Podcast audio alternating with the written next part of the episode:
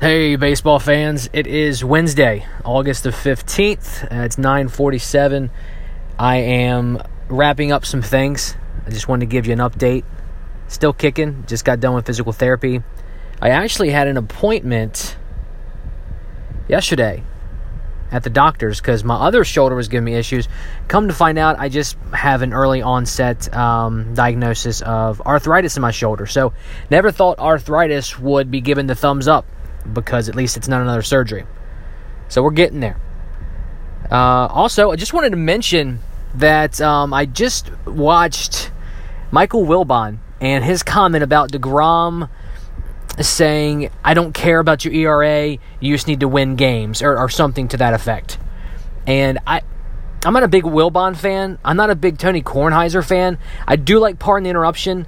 Uh, Around the Horn can be obnoxious. But the thing with some of these shows is it's scripted. You know, they'll go and they'll say some things and it'll be off the top of their head or they'll ad lib some of the things. But one co-host takes this position and the other co-host takes another position and a lot of times it's not even really what they what they truly think it's just for the sake of ratings and, and views and comedic um, effect which it's there's hardly any of that but I think Wilbon has got to be the biggest knucklehead in the world to actually borrow his term knucklehead or maybe that's what Tony says I don't know but to say ERA does not matter um, is the dumbest thing I've ever heard there are so many factors, and you guys can agree. I've even talked to some of you on Twitter when we go back and forth about sabermetrics and all these updated stats that I'm still not too keen on. I think there's a lot of work to be done. Uh, we can use sabermetrics to supplement some of the older statistics, uh, in, in my opinion. I think many of you disagree, but that's the beauty of all this. But to say that ERA does not matter it is just, it's silly. It's nonsensical. There are so many factors that go into if a pitcher gets a win. Now, I know Brian Kenny talked about do we kill the win? I, I don't know. I, I don't think we do, but I, I do see his point. But I'm just, I'm not completely sold on it. But the win that a pitcher gets is not completely sometimes it's not his fault if he doesn't get the win and sometimes if he does get the win it's also not because of how he how he pitched or how um, good he pitched because he didn't pitch very well it's just he only let up six runs, and the other team scored seven by the time they pulled him in the fifth or sixth inning. So there are so many factors that go into winning a game. And with a pitcher that's keeping his ERA as low as DeGrom has, if you're, if you're, I think it's below two. I could be wrong on that. I haven't been keeping it as up to date on baseball stats because my TVs, my computers are all packed away, which kind of stinks.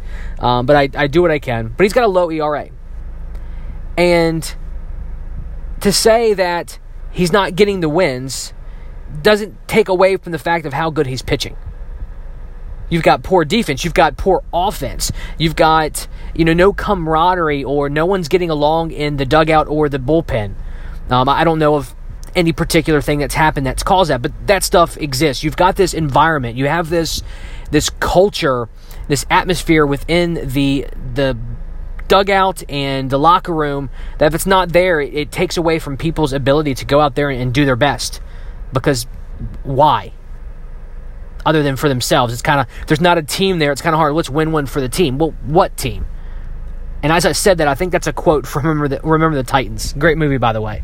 But I just wanted to comment on that, and that sometimes I think these these hosts on these TV shows, whether it's ESPN, MLB Network, uh, NFL Network, they say things a lot of times for shock factor or just to drum up more interest because maybe it's a slow day.